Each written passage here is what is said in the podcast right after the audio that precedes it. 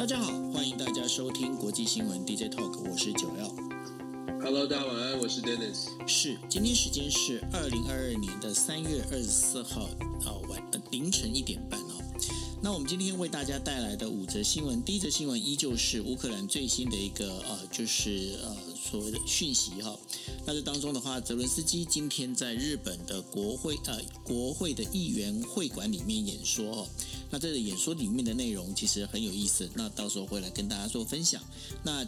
今天是二十四号，也是俄罗斯入侵乌克兰满一个月的日子。那这满一个月，原本呢，呃，俄罗斯预计是用两个星期的时间能够去呃，等于说呃，把这个乌克兰的这个原本的这个泽伦斯基的政权推翻哦，那建立傀儡政权。现在目前看起来状况好像不是很乐观。到底为什么会这样？那到时候会请 Dennis 来跟大家做分析。另外的话，呃，今天在呃，我们在那个呃，就是我们那在那个就是一个民调哈，就是台湾民意基金会的一个民调里头啊，然后有出现一些很有意思的一些状况哈。那这些状况里头的话，在配合上月初哈，美国代表团来台湾访问，那台湾人对于这个美国这个这个依赖的程度，到底是状况会变成什么样呢？到时候我们来跟大家做一个简单的一个分析。另外的话，美国跟菲律宾呃在举行三十年来最大的一次联合军演，这个当中最主要的还是为了要防范哦，防范中国哈、哦，中国在这个整个南海争端的这件事情上的一些争议哦。那另外中国的话，它就在军售军售巴基斯坦，那军售巴基斯坦这件呃这件事情，嗯，对。然后呢，呃，这个事情呢，到底是怎么一回事？我们再跟大家来做分析。另外的话，欧盟的能源价格抑制会议里头啊，那这当中的话，呃，到底是怎么样的一个状况哦？我们会跟大家来讲。那第一件事情，我们先跟大家谈的哈，就是乌克兰最新的一个状况。那乌克兰最新的状况里头啊，这个当中就是今天泽伦斯基在呃，就是日本的国会议员会馆里面做演出，呃，等于说做演说哈。做这个线上演说的时候，其实呃，在演说之前呢，在日本就已经开始引发很大的一个争议。当中的话，最主要的是最大的反对党哦，民主党，他就认为就是说，哎，那这个我们日本国会从来没有这样的一个例子过、哦。那如果请他来演说的话，那这当中是不是在稿子上，我们是不是要先知道说他到底要讲些什么？那当然，这些说法在网络上就引起非常大的一些争议哦。那争议到最后，那二十四号，就是二十三号的晚上，呃，台北时间是五点钟左右，好，下午五点钟左右，那泽伦斯基就发表了大概十二分钟的一个演说。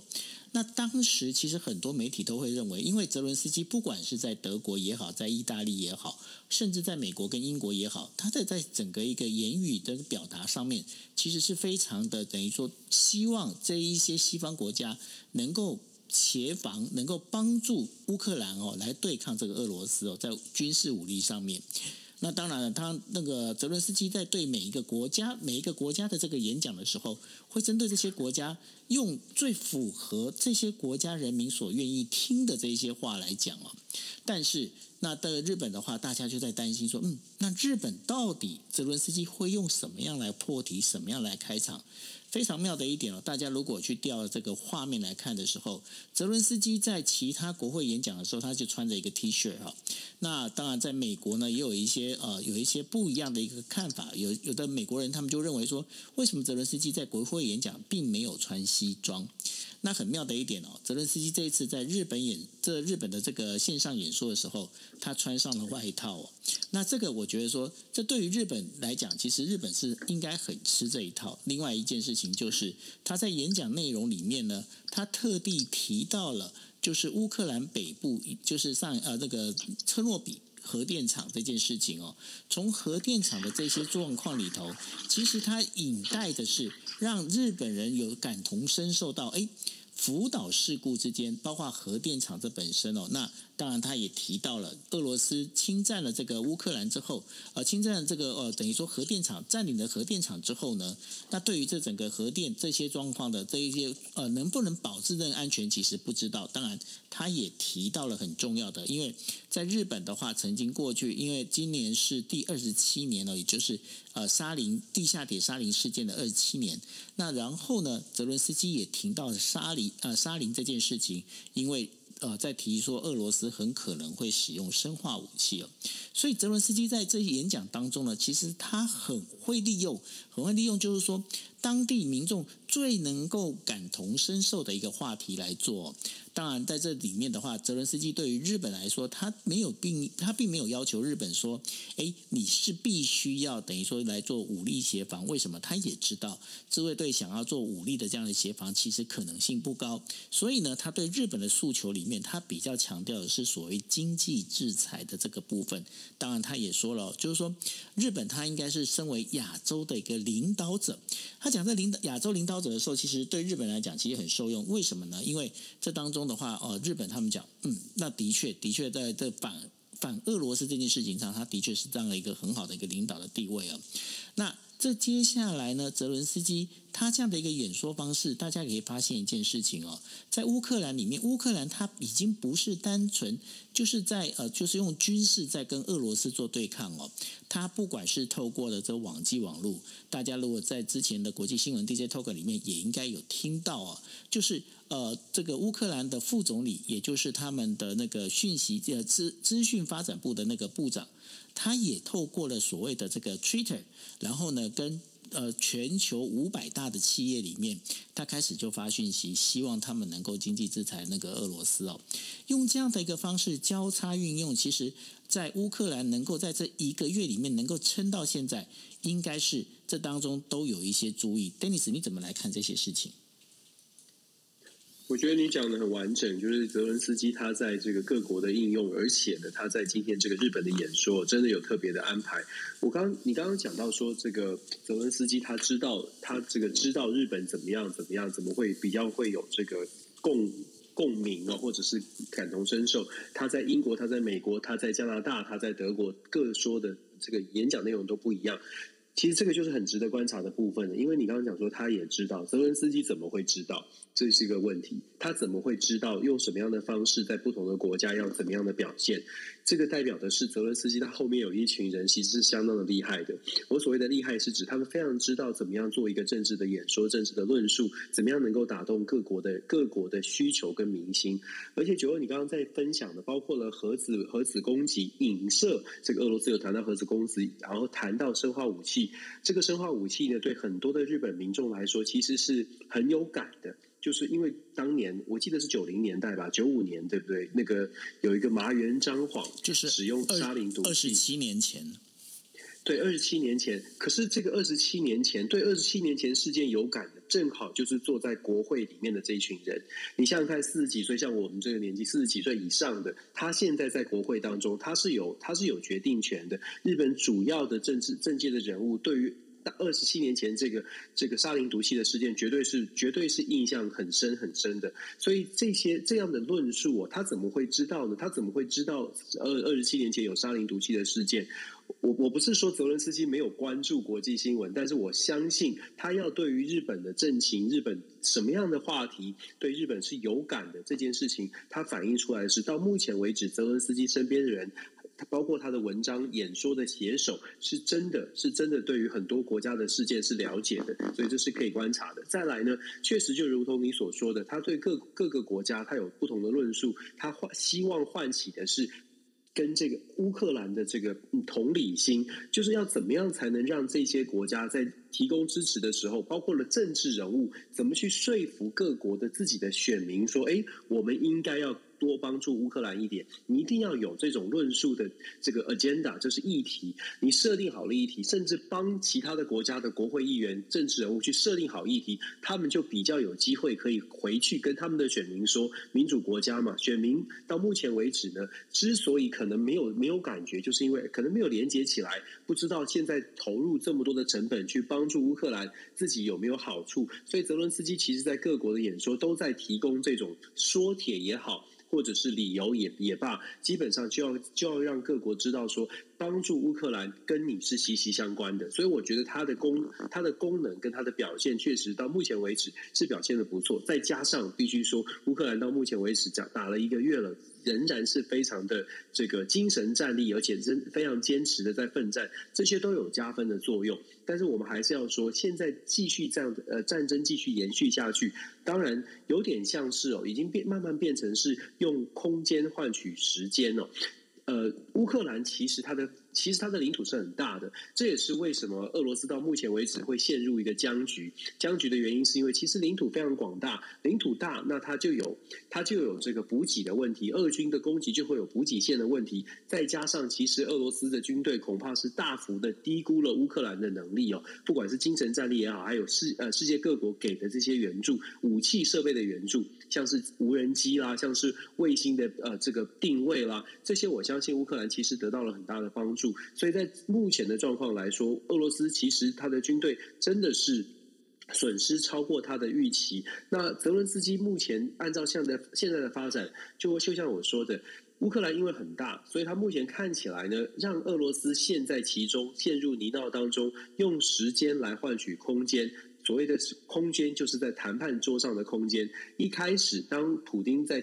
战争成本还能够承受的范围的时候，他可可能在谈判桌上就会表的表示的比较强硬哦，因为他这个成本可以接受。可是当我们把时间拖得更长一些，双双方比的，当然乌克兰会有伤亡，这个伤亡的数目会增加，可是俄罗斯恐怕他自己面对的压力，尤其是经济的压力，这两天已经传出来，俄罗斯的一些民生物资也有出现抢购的状况哦。当然要继续的查证，但是有一些媒体已经在报道，像是俄罗斯像是糖啦，像是一些这个民生必必需品。呃，药品像是这个什么消毒水啦、食盐水、生理食盐水都已经出现缺货，像这样的状况都会慢慢的影响整个，让俄罗斯的一般的民心呢、哦、也开始浮动了。就算我们说经济制裁没有办法完全的压制它，可是当你的民生物资也开始出现存货有短缺，因为东西进不去，可能这个俄罗斯的压力就会变大。这就是我们说的时间换取空间，在谈判桌上的较量，这个实力、这个筹码的消长呢，时间拖得越久，恐怕会越明显，这个会越明显的开始出现一些偏移。我自己会觉得大概到四月份，最多最多大概到四月，虽然普丁是讲说已经开始传出讯号说普丁跟俄罗斯的民众讲说这是一个会是一个长期奋战的，可是我觉得大概到四月份呃，这个这个冲突要画下一个，可能要画下一个句点，否则普丁大概也没有办法撑呃撑撑得像他想象的那么久。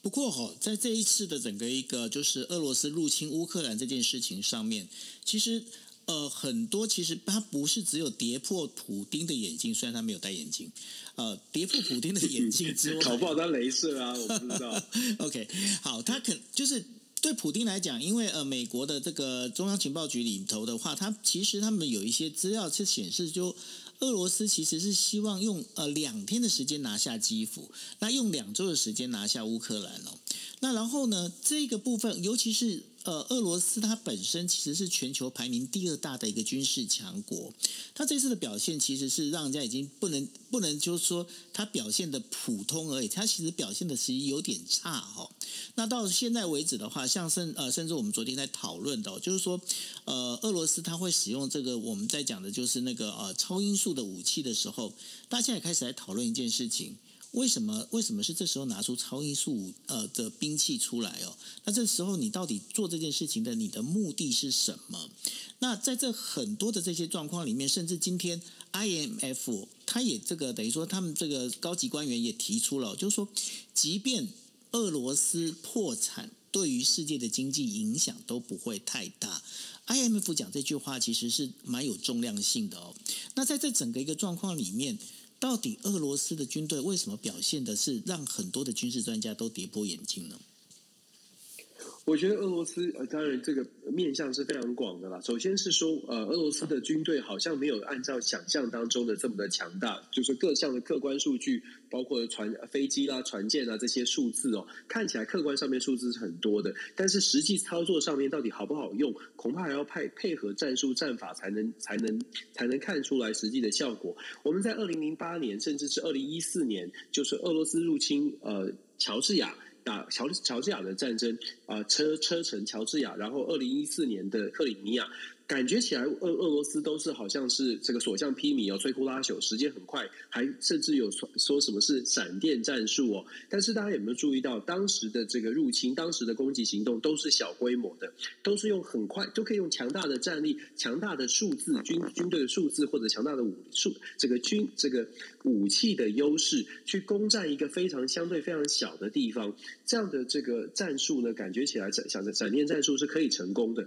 可是今天我们谈的是整个国家哦，为什么俄罗斯一开始设定的是要闪电战术，是打的是重点的都市？就是因为小规模的战争呢，你用精密的武器，如果你真的设备这么精良，精密的武器跟精锐的部队是有可能快速的结束的。但是这一次的乌克兰并不是小规模，并没有办法想想说用这个闪电战，因为闪电战的关键，像乔治亚的例子来说，二零零八年乔治亚闪电战的关键在于俄罗斯进入到了乔治亚之后，当地的民众在战火之中就投降了，基本上是没有太大的反抗。虽然俄乔治亚是有反抗，但乔治亚的军队并没有这么的，并这个差距实在太大了。那现在呢，乌克兰不是这样哦，乌克兰首先我们说的精神战力，乌克兰的人民根本就没有打算要投降。至少在这个呃军队的部分没有打算要投降。再来，乌克兰的军队并不弱，乌克兰自己本身的军队在世界排名上面虽然是二十几，跟第二名好像差的有点距离，可是乌克兰的设备并不并不是很差的，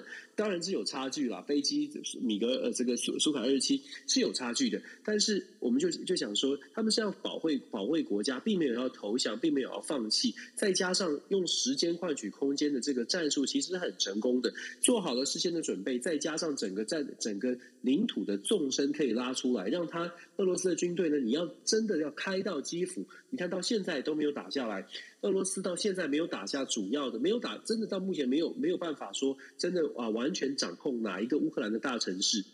关键原因就是因为这个战线其实拉得非常的长哦，所以跟想象当中跟俄罗斯自己的判断出现了很大一个一个很大的问题。过去的经验让他们可能有信心，然后让他们误判了现在的局势，然后再加上其实俄罗斯很多的战术战法，美国的战略专家是分析俄罗斯的战术战法呢有点过时了，并不适用于现代的战争。当然这个可能要整个尘埃落定之后我们才有办法完全的去做一个解析，但是以现在来看，俄罗斯军队打得非常的差哦，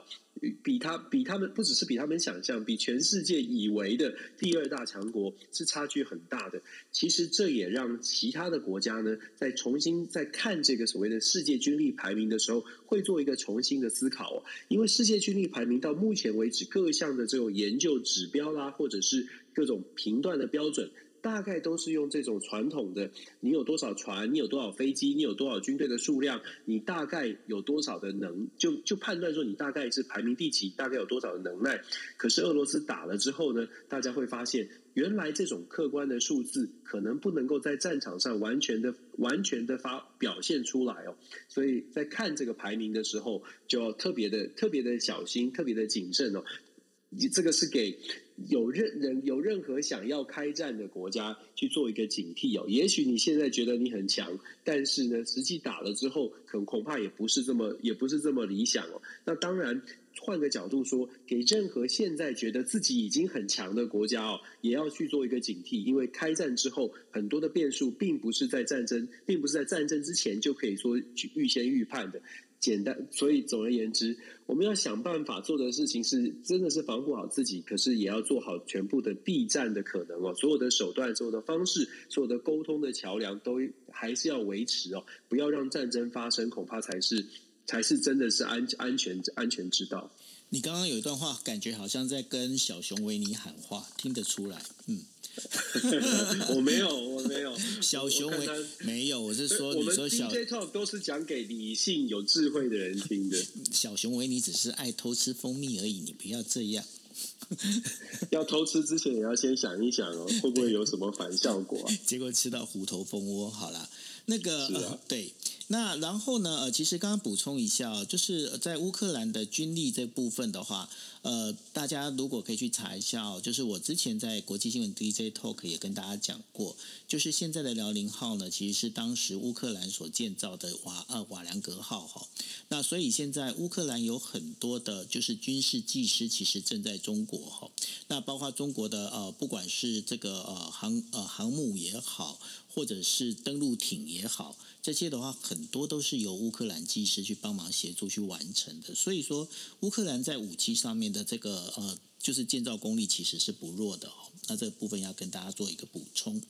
好，那我们在第二则新闻呢，其实大家如果大家在呃三月初的时候应该知道啊，就是呃美呃就是前美国的国家安全保障会议 N S C 的马凯哦，他有来到台湾哦。那然后，当然他来台湾最主要目的其实也是希望。让大那个让亚洲各国能够了解，就是说，在美国在武器供应上面这当中的话，其实是可以安心的哦。不过呢，在今天呢，这个就是我们在讲的台湾民意基金会有个民调哦，他民调做出了一个调查，其实让很多人就跌破眼镜哦。那这当中是怎么样呢？因为呢，他这台湾民意基金会加调查最新的民意，就是说，如果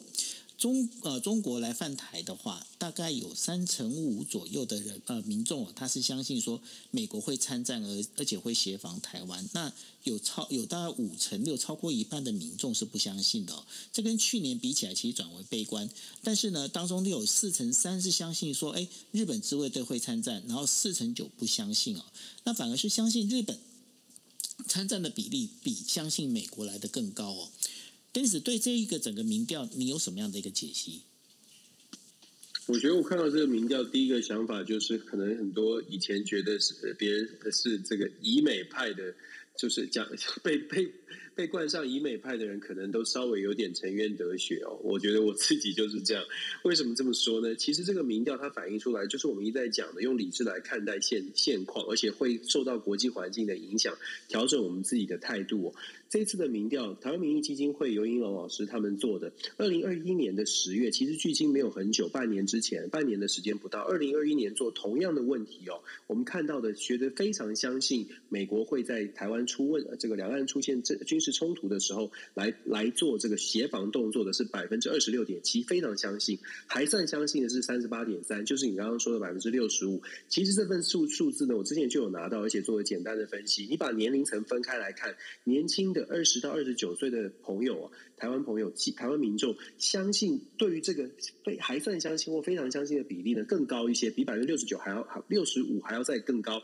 来到百分之六十九点多，将近百分之七十。它代表什么？它代表是在乌克兰战争发生之前，事实上大部分的民众都会觉得说，美国应该会采取真实的行动。如果大家回想记得的话，在去年十一月、十二月，美国其实对乌克兰针对乌克兰的这个拜登自己访问。乌克兰的时候也有强调说，美国跟乌克兰的关系没有用到台湾跟形容台湾的所谓的坚若磐石，但是他也讲说，美国跟乌克兰的友谊呢是像钢铁般的坚硬哦。所以在这样的情况之下，当时我相信乌克兰的民众也是比较相信的。可是台湾的民众在这一次的乌克兰的冲突之后。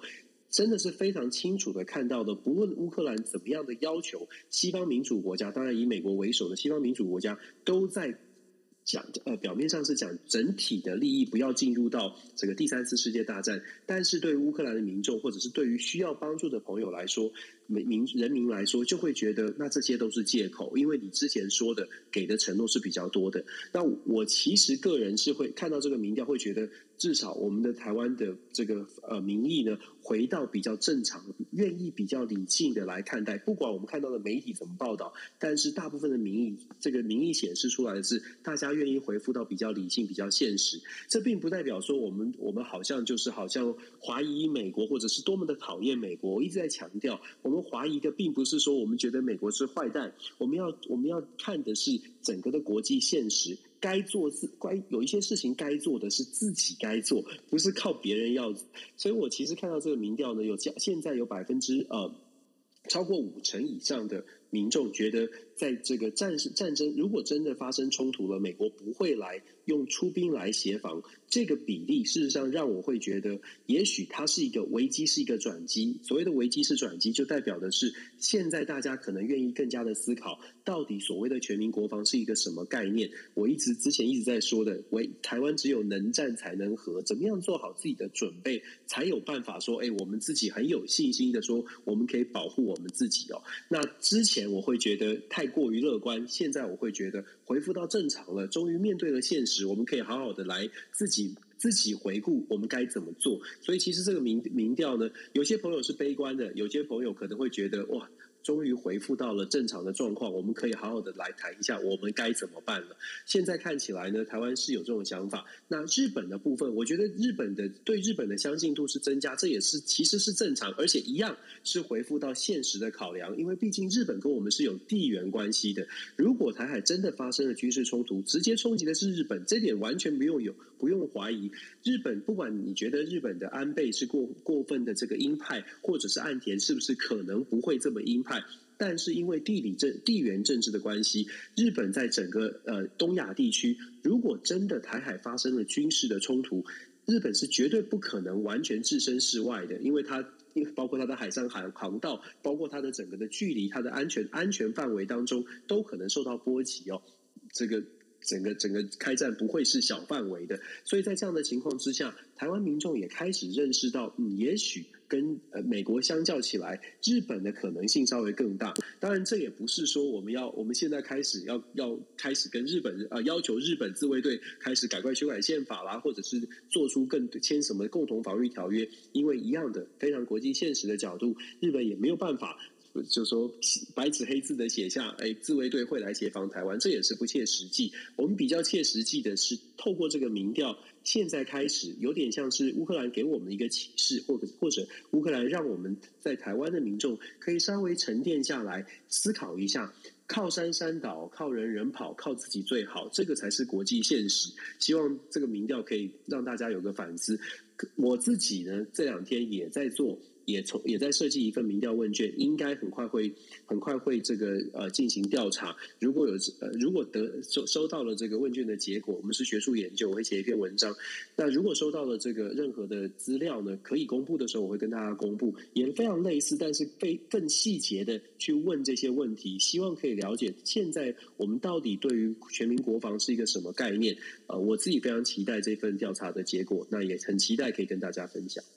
是哦，那刚刚提到了有关于就是日本的这个地缘政治这一块哦，的确，因为对于日本来讲，日本其实跟也就是已经开始把这个所谓的台湾有事、日本有事这件事情，他们已经是慢慢的深入到这个整个日本的这个。不管是他们的防卫体制里面哦，已经有了开始这样的一个思考逻辑。为什么呢？因为这当中有牵扯到一个地方，就是钓鱼台哦。那钓鱼台的话，其实他们也都知道，万一如果中国来入侵台湾的时候，那他如果来入侵台湾的话，接下来就是就直接钓鱼台就是会一个最大的一个争议点哦。那如果是这个争议点的话，那当然对于日本来讲，或者是对于就中国来讲，这当中其实这个当中是没有一个会往这个往后退退让的哦。所以呢，在这部分的话，的确就像刚刚 Dennis 所提的哦，这个部分的话，日本他们当然是不希望这种事情的发生哦。那所以呢，在这这些呃，我们在讲说这些民调里面，从这民调里面看到的话。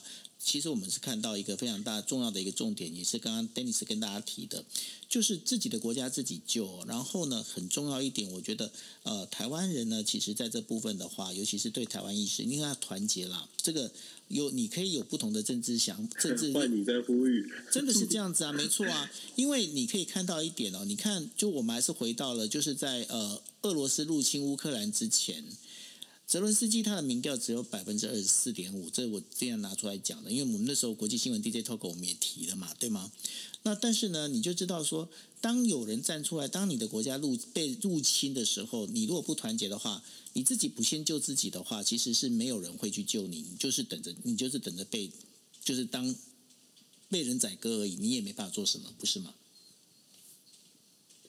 是啊，而且这个、呃、乌克兰的事件跟之前的阿富汗就有有一个很明显的差距。他们阿富汗是总统立刻绕跑，对，阿富汗总统就立刻跑啦。那乌克兰的总统代表，然后乌克兰的人民的人民的反应，你可以看到这两个国家可能当然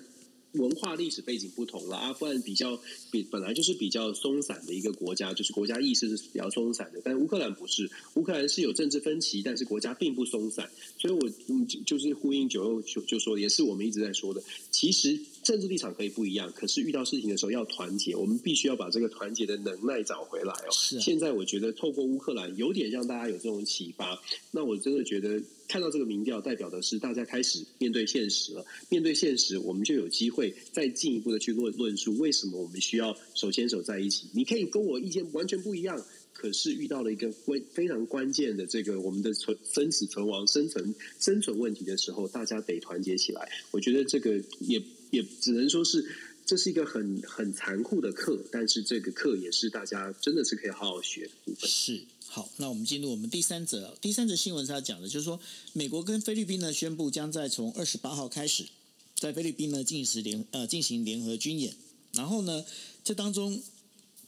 这个军演的人数呢，大概有八千九百人左右，八千九百名军人参加哦。那这个整个培训的地呃集中是在海上安全跟两栖作战这个部分，那这也是希望能够钳制中国在南海领土争端这个这件事情上哦。那这个呃联合军演呢，被称为巴里巴里卡坦，那然后呢是在四月二十八号到呃就是呃三呃这。就从二十八号开始哦，从二十八号开始呢，会举行八天哦。那这为期的这个两个星期的这个呃的演习里头啊，那然后呢有三千八百名的菲律宾士兵，还有五千一百名的美国士兵参加。那过去呢，这两国其实他们都有在做定期的一个这个军演活动哦，但是呢，因为新冠病毒的这个蔓延的状况哦，二二零二零年是取消了，那结果二零二一年的这整个规模缩小。那这一次的二零二二年的这次的军演呢，被指称为是呃有史以来，也就三十年以来有最大一次军演。那这个军演的地方呢，预计是在呃菲律宾北部的吕宋岛来举行。那除了海上安全训练之外呢，还会进行实弹射击，还有航空演习以及人道主义的援助等等多方面的一些训练哦。那虽然说美国跟菲律宾已经有结成所谓的军事同盟哦，但是呢，在我们在讲，就是在杜特这个总统的那个领导之下呢，他目前呢只是允许美军哦在这该国进行访问军队的一个地位协定，也就是 V V F A 这样的一个协定哦。那所以呢，那接下来的话，菲律宾它会被美国定位为是在南海当中呢，就是非常重要的一个军事枢纽。那在杜特地这一边的话，他会他就表示了，如果说俄罗斯入侵乌克兰呢，影响到蔓延到亚洲过来的话，那这个的话就是变成是呃，菲律宾呢也是预计会准备要跟美国呢提供更多的一个军事设施。对于这样的一个演变 ，Dennis， 这整个在南海这边，好像乌克兰的事情也让整个南海地区，也就是东南亚这所有的这国家里面，也开始都动起来了。应该是说，东南亚国家会开始有点紧张了，会觉得说，哎，这个军事战争是真的有可能发生的。因为过去我们说过了嘛，在过去这七八十年间呢，战争距离大家稍微有点遥远，虽然有一些内乱，虽然有政治的纷争，包括什么军政府叛变啦，但是要全面性的战争比较遥远。但现在开始有点改变了，因为乌克兰的事件让大家觉得战争好像不是那么遥远。但是我们还是要说，东南亚国家比较比较通常是比较被动的。那这次的这个美国跟菲律宾的这个军演呢，也是比较被动，它配合的比较像是呃美国的所谓的印太战略。这是几十呃这个数十年来有最大的一次的军演。目前预计呢，菲律宾大概会出动五千多名的军事官兵，那美国大概是三千多名。美国主要是从第三这个第三远征军哦，这个英文翻过来是叫第三远征军，是住在日本的，就是从日本的基地来出发来做这次的这个参与这次的军演，主要是由海军陆战队来配合。那其实他谈的或者是他的目标，但虽然没有明说，但是假想敌基本上就是中国，这个毫无疑问的。比较有趣的是，中国外交部针对这个史上最大的美菲核联合军演也做出声明，他是非常低调的。中国外交部的这个发言人汪文斌呢，他是讲说，他们欢迎，他们不排斥任何相关的国家啊，针对自己的国家安全做任何的军事演练，只要不是这个不要这个好像有特别的针对性，或者是针对无辜的第三方啊，就是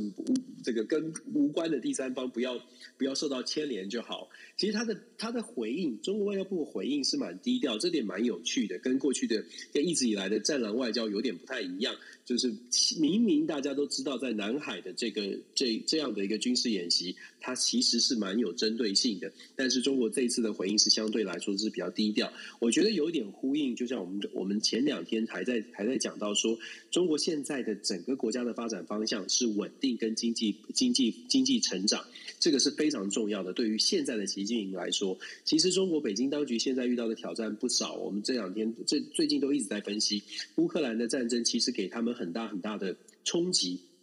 有一点点像是打乱了他们本来本来的期待，在国际舞台上面要要出头，要扮演领导的角色。可是现在看起来，尽可能的要不要扮演领导的角色，对于中国来说，可能是维持稳定的关键。所以开始现在挑战了这个北京的这个思维哦。所以你可以看到，在这一次的这个美菲联合军演，他们的第一的时间第一的时间的反应呢，就像我说的，相对来说是低调的，跟过去有一点点不一样。那我们说美菲这个军演呢、啊，其实它有点像是大家之前有说过了，印太的小北约。确实，美国现在会会非常希望整个亚太地区其他的所谓的军事的盟友呢，都可以更进一步的能够，不只是有一个白纸黑字的有过去的这种共同防御条约这种条约式的纸上谈兵式的合作，现在会更积极的在练兵哦。我们之前有分享过，其实美国自己本身每一年的军事预算并不足以满足美国军方的要求，加上当然经济的成长、通膨等等、哦、把各种变数考量进去之后，其实美国现在每一年的军备预算的七千多亿其实并不足够的。按照这个推算呢，美国至少它的军事要维持，包括印太战略、包括全球的安危、它全球的它的军事部署，至少要超过八千亿以上的年度的军费，才有可能勉强的达到国防部的低标。所以其实呢，五角大厦的这个每年得到七千多亿根本不够它安排。在这样的情况之下，我们也说了，这种情况哦，它就更加的需要像是亚太地区有日本当支店长，韩国要配合，所以尹锡悦当选他们是高兴的。然后呢，南呃这个南部的南海的南海的区域也不断的在拜登政府上台之后，都一直在强调要跟这些国家更紧密的交流，一直强调更紧密的交流。现在在进行的这个美菲的最大军规模的军事演习，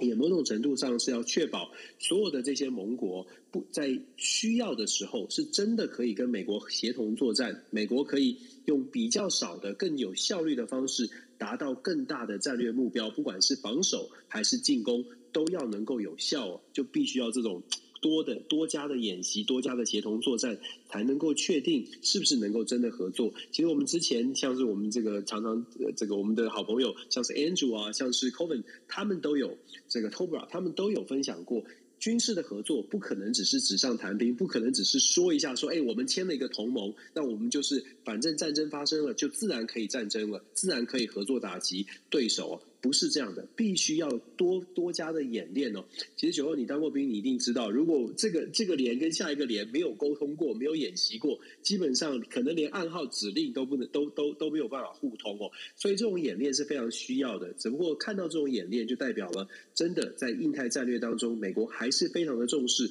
而且这个重视程度呢，恐怕从过去条约式的纸上谈兵式的提高到了真的要实战哦，实战的层层级哦。那在这种情况之下，我们只能说，呃，美方的印太战略现在越来越趋向完整的。那其他的东南亚国家或者是亚太的亚太区的国家，我们可以从他们的反应当中看看一看，他们是不是也真的全力来配合。如果是全力配合的话，或许未来在亚太地区呢，对于中国的压力会更大一些。那中国的中国如何反应，我们也值得密切观察。那我们自己会比较担心的是，台湾到底有没有这些机会去做比较多的协同的这些讯息的交交流哦？虽然可能没有办法一下子就达到所谓的军事演习合作的部分，但是有没有办法有更多的交流跟沟通？我相信私底下一定是在努力的，但是能不能够提升到真的有这些嗯合作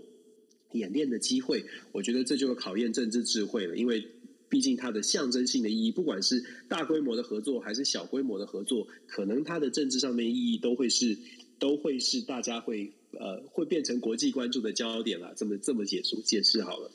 有些事情可以说不能做，有些事情可以做不能说。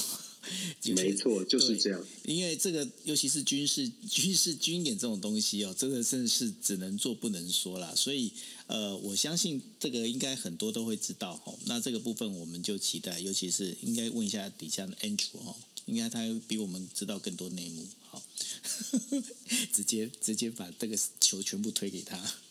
好。那我们进行呃第四则、哦，第四则我们要聊到的就是说，呃，中国呢，它现在呢在对呃巴基斯坦出出售战机，而且加强军事合作。那最主要目的呢是从呃印度的东边跟西边呢来钳制印度哦。那这当中的话，在中呃中国的《环球时报》它就呃三月十二号的一个电子电子报的一个报道里头就已经说了哈，中国出售了就是六架的成都幺零 C 一的这样的一个国产战机哦，然后。然后呢，去出售给这个呃巴基斯坦。那出售给巴基斯坦最主要的原因呢，其实呃就是这当中的话，其实在增强这个巴基斯坦的这个呃空中的一个防御能力哦。而且呢，巴基斯坦在呃三月的时候呢，其实还会跟中国联合在呃就是研制五十架的这个 J F 十七 的这样的一个战斗机哦。那这一些虽然这些战斗机呢，它本身它比不上就是成都一零 C 一的这样一个战斗机，但是那个 J F 十七 其实是有隐形功能哦。那这个部分的话，它大概是属于 四点五 代的这样的一个隐形隐形战机。那印度呢，则是从俄罗斯这边引进的，就是所谓的就是 S 四百 的这样的一个地对空的一个导弹系统哦。那所以。在这整个状况里头，中国它现在加强跟巴基斯坦的军事合作，然后呢，印度它又去购买了这个俄罗斯的这个防空系统，整个这样子看起来，中亚的这个也感觉上不是非常稳定哎 ，Dennis。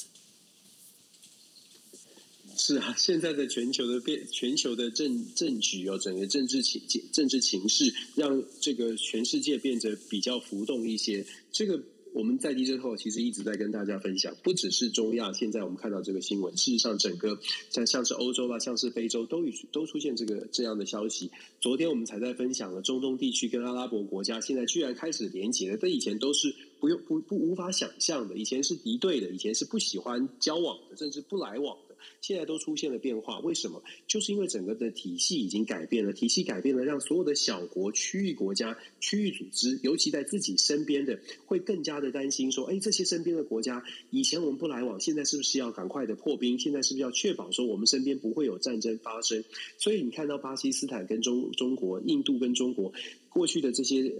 恩恩怨情仇哦，会怎么演变都非常值得关注。那我们先说巴基斯坦这次的事情。其实巴基斯坦今天也传出一个新的消息，巴基斯坦的总理呢公开的呼吁哦，呼吁什么？呼吁中东的国家跟俄罗斯目前关系还不错的，包括他自己，他在这个战争之中，他还跑去俄罗斯去买天然气哦，当时也引引发了很大的争议。所以，呃，但是这个这个也不太意外啦，因为巴基斯坦大概在二月的时候，同一个总理啊，有公开的对外讲说，这个所有的这个不是所有的国家都必须要当美国的小弟，当西方国家的这个这个奴奴隶哦，他讲得很重哦，他就基本上他是反对西方国家这种想法的，就价值观是不同的。所以巴基斯坦总理呢，他在这个时候呢，要求大家呢，就是跟俄罗斯关系还不错的，哎，大家一起来坐下来，来看看能不能劝这个俄罗斯哦，不能。不敢说是老大哥，但是能劝俄罗斯是不是能够创造出一个平台，这是今天他提出的一个一个论述。那我们比较担心的，或者我们可以观察的是，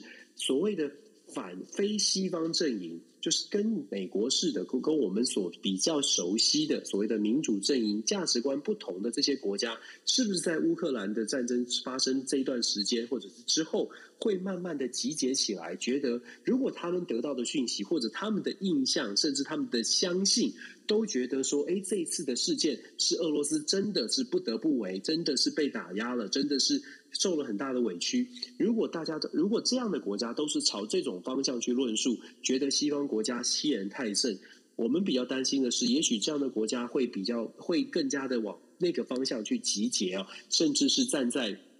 跟我们完全对立的对立的一方哦。所谓的我们是指。呃，现在可能大家比较支持乌克兰，觉得民主国家应该要团结。如果有这种状况，有这种意识形态啦或信仰，我一个完全的分开的话，比较担心的是，现在像中国跟乌呃巴基斯坦的这种军售或者是这种军事的合作，会不会造成更多的国家真的会选边站哦？虽然我们一直在说美国跟中国之间的对话总说不要走向冷战，不会走向新冷战，不要走向军事的对抗，可是现在呢，在实际上面看见的，尤其是现实主义当道，战争发生了，各国基本上是维持自己的利益为主哦，这种情况只会更加的加大了每一个国家好好的牢牢抓住自己的安全，先把自己顾好，再去想别的事情。这种想法，巴基斯坦是如此，呃，这个中东国家是如此，其实欧盟国家也是一样的。这边特别讲一下，就是北约组织呢，其实在这这两天也在提案，包括了欧洲军的建制，包括了怎么样增强北约的军备。可是这个提案刚提出来，你就会发现，其实欧洲的国家有不同的意见，因为北约组织总共有二十七个国家，事实二欧盟欧盟总共有二十七个国家，北约是三十个国家，欧盟的二十七个国家，整个欧洲二十几个国家，每一个国家对于军备到底要不要提升有不同的想法。虽然他们都觉得国家安全受到这次乌克兰的影响，他们都觉得国家安全是重要的，可是到底要花多少军备才算是够够用？到底要花多少的这个呃财力去去来？去来这个增强他们的军备，其实大家没有一个共识哦，因为各国的发展的发展情况也不一样，有些国家恐怕还是呃必须要发展经济为主，甚至有些国家恐怕还是必须，我们之前也说过，还是必须要跟俄罗斯继续保持关系。今天泽伦斯基还特别公开点名法国的雷诺汽车，根据最新的报道呢，雷诺汽车在这个礼拜在俄罗斯的工厂复工了。所以泽伦斯基特别点名说，你看你们法国的这些公司怎么可以做这种事情呢？可是法国的这些呃大亨哦，就是企商业商业这个企业家，好像也好像觉得这是他们应该做的事情哦。我们我们不敢去，不不是说不敢了，就是我们不用去呃啊，也不知道怎么去评论说这些这些人的想法，只能简单的说，大家心中呢都有自己的价值观，这个价值观可能不太一样，就是因为这个价值观不太一样，所以让人更担心。现在的这些不论是任何的呼吁或者是论述，如果没有办法得到更大的共鸣，未来走向呃世界走向嗯不同的方向，甚至变成又回到了冷战时期的两个集团，恐怕不是不可能哦，有可能还真的可能会慢慢的慢慢变成这个样子。我们只能说，希望这些国家呢，在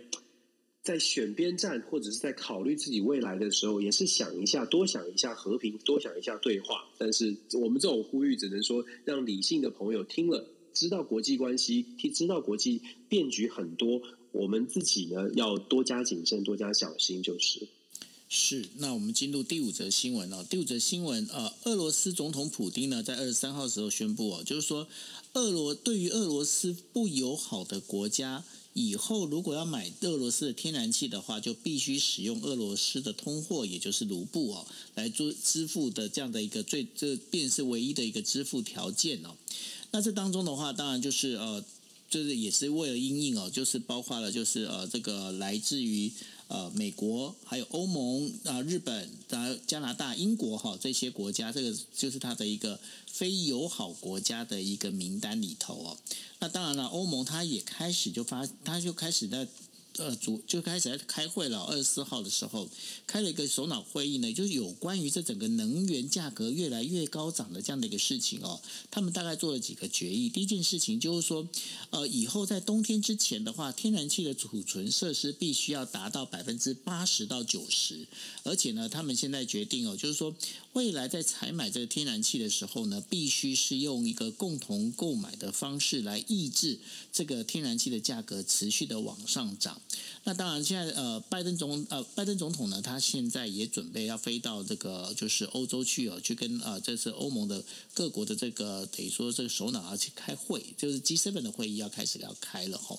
那这当中的话，这一次的拜登飞欧洲这件事情啊，也被美国媒体形容为这是呃美国总统历呃历届总统里面最重要的一次飞欧洲的一个行程。Dennis 在这整个接下来，尤其是也传出了就是。呃，普丁总统呢，他在那边讲，他说他希望能够参加 G 二十 的这样的一个会议。那当然 G 二十 有很多已经开始，很多国家开始在讲说，必须把俄罗斯踢出去啊、哦。那在这这这整个一个变化里面，尤其是能源政策上面，你这边你觉得接下来会怎么样呢？我们讲能源讲了很久啊，其实能源真的是跟各国的发展是有很直接关系，当然它就有政治角力。我先问九欧，你觉得这个 COVID 十九 的这个疫苗采购啊，全球的合作疫苗采购 W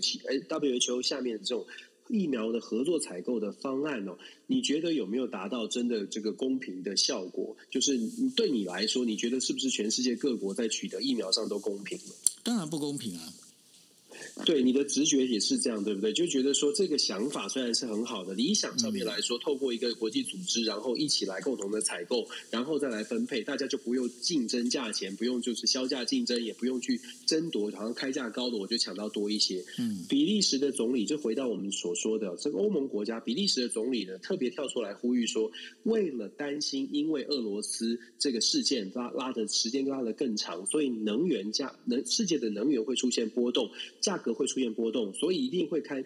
价格出现波动，而且又短缺，就会出现有些有钱的国家就会去抢购，然后没钱的国家恐恐怕连等有钱拿的钱恐怕也永远都在追高价钱拿不到。所以为了要避免这种状况呢，比利时总理会提出来说，那欧盟我们就循 COVID 十九 疫苗采购的模式一起来合作采购。可是就像我刚刚问你的，你也会觉得，而且事实上也是疫苗采购的这种价格，就是这种这种模式呢，其实并没有真正的公平分配到每一个国家，会让更多的国家去是觉得说，嗯，那我到底应该是不是是不是这个真的有效？那所以它反映出来什么？它反映出来的就是能源这件事情，各国恐怕在就是我们说的，当然这样的讲法好像听起来悲观哦，但是又好又很符合国际上面的最主要的就是现实。如果说今天德国，如果说今天比利时，今天奥奥奥地利各个国家，它对于能源的需求是不一样的。用一个采购的计划，大家一起买，价格可以平稳。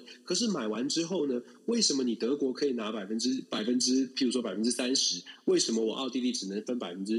到底到时候怎么分配？是钱多的拿吗？那如果钱多的拿，是不是财力雄厚的国家可以拿的比较多？那是不是又不公平了？如果再照这样的方式去发展哦，事实上就像我们说的，理想是很好的，但是怎么落实，从过去的经验告诉我们，真的很困难。所以能源接下来还是一样会整个围绕在这一次的战争，这个战争的背后，它的这个能源的角力，恐怕短期之内是没有办法，没有办法找到一个，嗯，没有办法找到替代的方案去补足这么大的缺口。所以在各国，我我自己会觉得各国之间呢、啊，要有要真的说，哎，我们一起登高一呼，整个欧盟就按照这种方式来买油吧，来买来买天然气吧。我我我我会我会比较担心是，反而这个问题会变成更多的更多的争执，会有更多的不同的意见哦，反而会让欧洲的国家会陷入到另外一种另外一种嗯互相的互相的不友善，或互相的互相的不合不合作吧。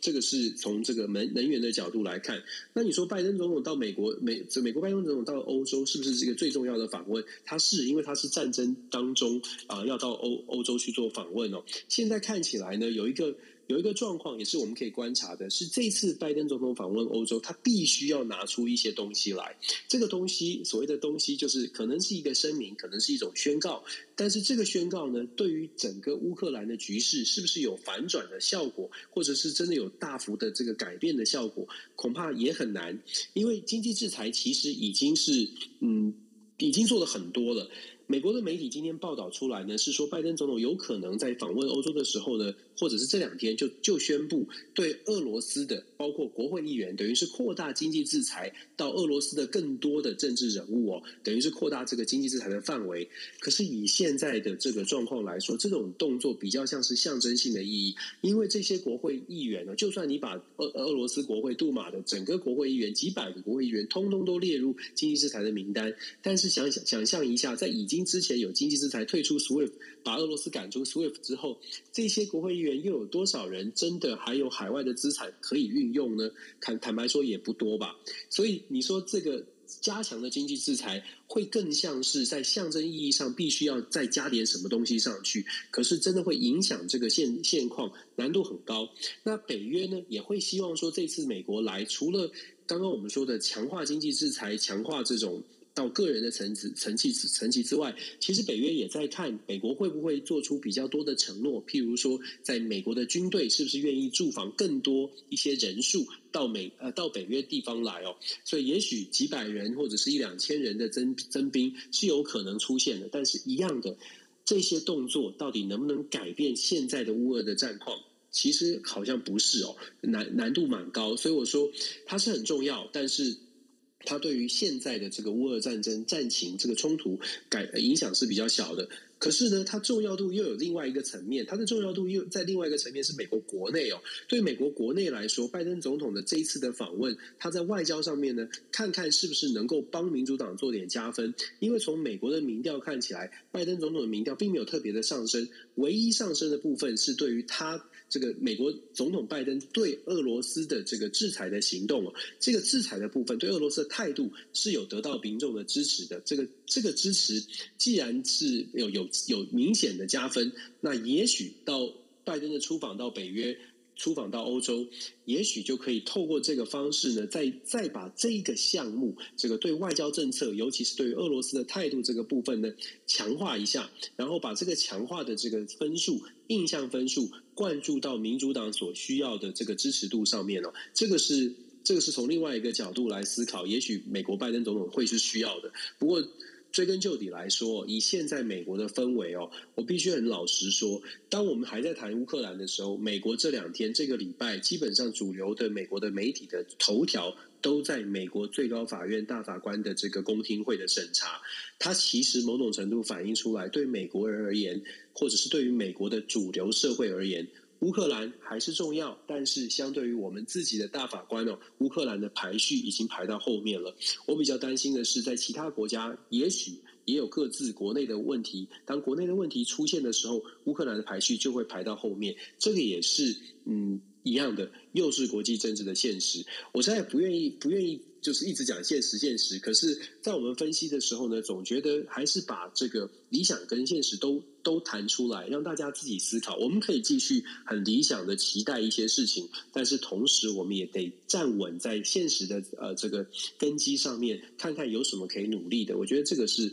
我们分享的这个重点吧。那目前看起来呢，呃拜登的访问很重要，很值得观察。礼拜四、礼拜五大概会有一些宣告出来，我们可以观察这个宣告是不是有比较爆炸性的突破，还是说像我说的，就大概就是象征意义大于实质意义。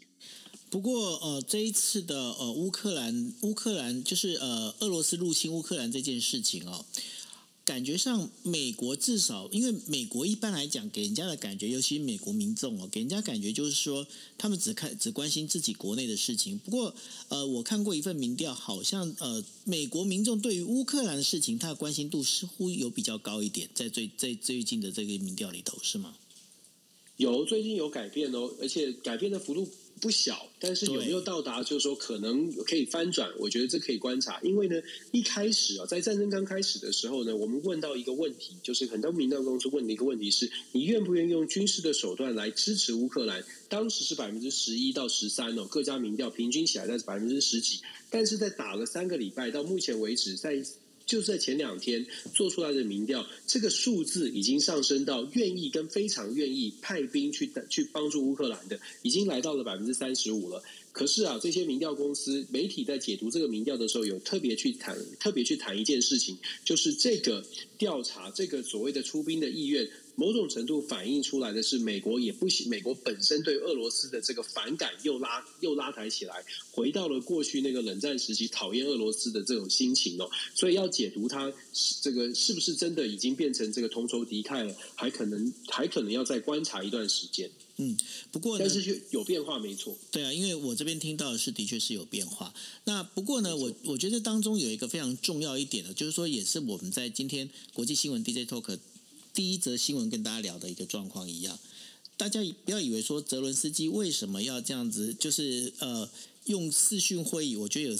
有这个等于说现代的这个科技其实很方便，呃用视讯会议在各国议会里面去公开演讲，去对所有的人动之以情。在日本他们就分析，这是在打开，刚刚 Dennis 有跟大家讲了，打开对于乌克兰的这个同情的这个开关哦，就是同理心的这个开关，这是非常重要的。而且呢，再加上就是呃，乌克兰他们在利用这社群媒体里面，我们可以从 Twitter 上面可以看到哦，每天都有很多一直有这样的一个讯息会出现的时候，其实你对乌克兰的关心，的确你会被国内的一些每个每个国家国内的一些相关的事情去吸引，但是在国际新闻上面，乌克兰基本上就是国际新闻的头条。我觉得这是一个非常非常聪明，就是利用所谓的现在的一个社群媒体，包括网络科技，其实是让自己的声音不要断掉的一个很重要的一个做法，对吧？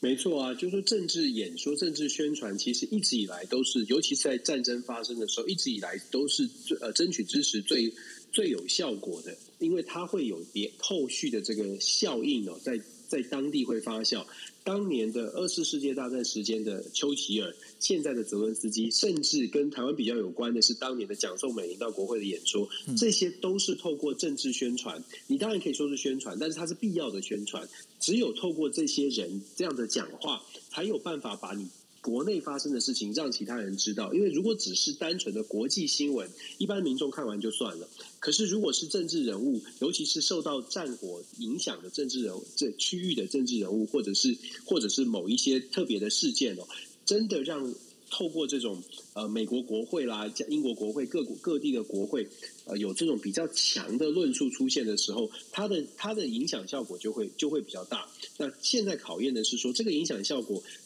发酵的结果是不是真的能够化成更多的行动？有的时候这关键就在后边那个行动，效果有了，或者是动作已经做完了，接下来就是他看他的效果到底能不能打动大家了。是，那其实我在看泽伦斯基的演说的时候，我就在想说，假使哪一天中国他入侵台湾的时候，到底谁能够去演讲去讲这些事情？ Dennis 应该是你了吼。什么？我我天天哪！我要敲桌子！我我完全不希望，我最我最不想、最不想的就是这种事情发生。对啊，对啊，这个我刚才已经在敲，我应该叫敲门框了。OK， 没问题的。真的，真的，对啊。好，那不过呢，我们今天在讲好，昨天你跟大家答应的，你要跟大家讲说你的露营的事情，快来说吧。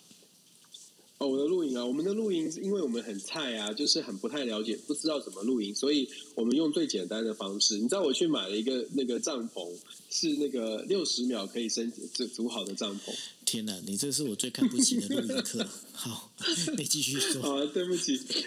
就我就说对不起嘛，就是因为我我我自己有一个就是会就是传统式的帐篷。就本来有一个可以传统式的帐篷、嗯、但是呢因为两个小孩还小嘛，所以也不会有人帮忙、嗯、然后有比较又比较担心说原因为原来那个是他们小时候买的是四人帐，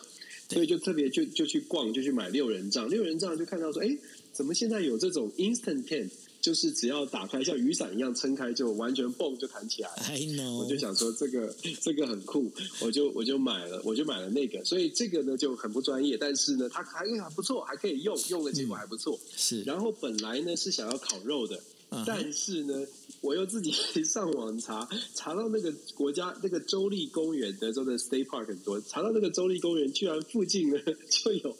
就有亚洲的食物哦，所以我们就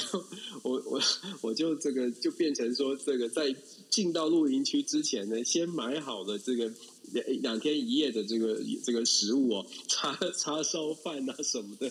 然后然后我们还是有生火。还是有生火有加热，但是就没有在外面真的是有煮饭或烤肉，因为这样比较简单一些。所以我必须承认，就是我们享受的是整个在外面住一个晚上，然后这个很多星星的晚上，但是我们其实没有做很多的这个呃应该做的事情。有一点特别要说的是，因为德州的天气温差实在太大了，我们去的时候白天是二十度，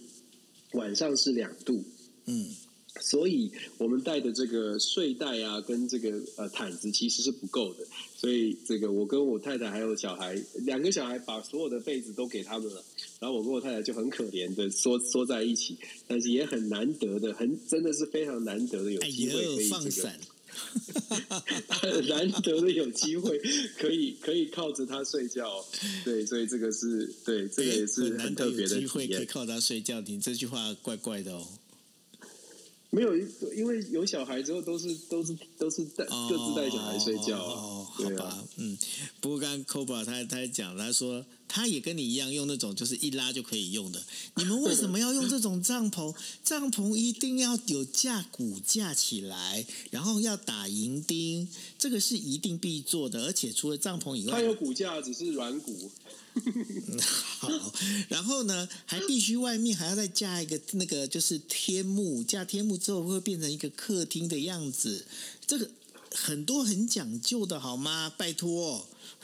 我知道，我知道，我我我有我我的朋友们就是在我我们是呃好几家一起去，所以我们家子是、嗯、我们家子是最最最简单的，然后别人的都是真的很就像你说的，还有外面还有客厅哦。还有、啊、还有个这个搭搭出来一个棚子，对，然后人家都很 fancy， 而且要用。我不晓得美国美国有没有用焚火台，因为在日本跟台湾的话，呃，这个露营一定要用焚火台。为什么？因为如果你在呃这个地的等于说草地上去，等于说去做营啊、呃，等于说架营火起来的话，那等你把这个整个撤帐的时候，其实那个会有一一巴一巴的，很像就是那个草地会变成像拉力头一样，不好看。那所以为了怕不要去伤害到草地，其实都会用焚火台。美国有用焚火台吗？焚火台有，我们每每一个营地，每一个营地前面它都有一个有一个生火的地方，它是一个烤呃烤就是一个 barbecue 的烤炉，但是旁边有一大块方形的，是给你生营火的，是，是有专门给你放 bonfire， 对，所以是有的。Okay。那个，我生火我很厉害，所以是生我是我生火的，而且我我还、呃、对，讲到生火，讲到生火，我就必须要说我。我那时候那个大家都说，哎，那生火要去哪里买木材？我就说，因为我每一次呢，在到这种公州立公园的路上，我都会看到快到快到的时候，会有一些人在外面，就是可能当地的人就把木材砍好了，放在外面，放在路边在卖。是，所以我就跟我太太快要跟朋友们讲说，放心放心，我一定可以找得到木头。然后就一路开一路开，就没有找到木头。然后直到我在偶然间快到的时候，看到旁边有一个。有一个废弃轮胎厂，它旁边，它废弃轮胎厂的门口堆了一大堆、一大一大一整面墙的木头，然后上面写说这个木材批发，然后我就走，我就真的就开车进去，大家就觉得很紧张，他说、欸、很可怕的地方啊，怎么你怎么敢去这种地方？我就说有什么好怕，去问问看。哇，结果那边木头超级便宜的，呃，十块钱可以让我们买二十五大片，就是真的很粗很大的木头，嗯、所以整个晚上的萤火就是靠我在那边很便宜的买到。所以这个我很骄傲。好啦，很无聊。不过 Cobra Cobra 说说他的朋友就那个他的露营，他朋友露营只住小木屋，然后还可以回车上睡觉。那让他们使用太阳能板，还有冰箱跟电视。Hello， 你们这是在是在度假村吧？是在 Hello。对啊，这就不是在露营啊。哎、欸，不过不过我要跟大家推荐哦，如果大家就是在台湾的话，然后呃想要，如果比方说像男生，然后想要带就是自己的就是不管是女朋友或者是老婆小孩哦去露营，然后希望能够豪华露营，我倒是介绍有个地方大家可以去查一下，那个是春水堂的关系企业，叫做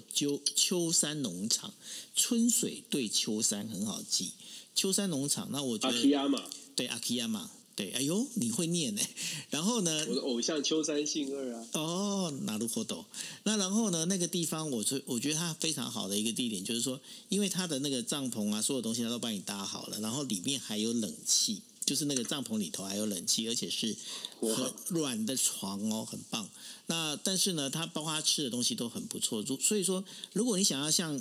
享受露营，然后要有露营的 feel， 然后就像 Cobra 他朋友一样，但是又怕被人家讲说跑去住小木屋的话，我觉得那个地方其实很推荐，大家可以上网去搜一下。 OK，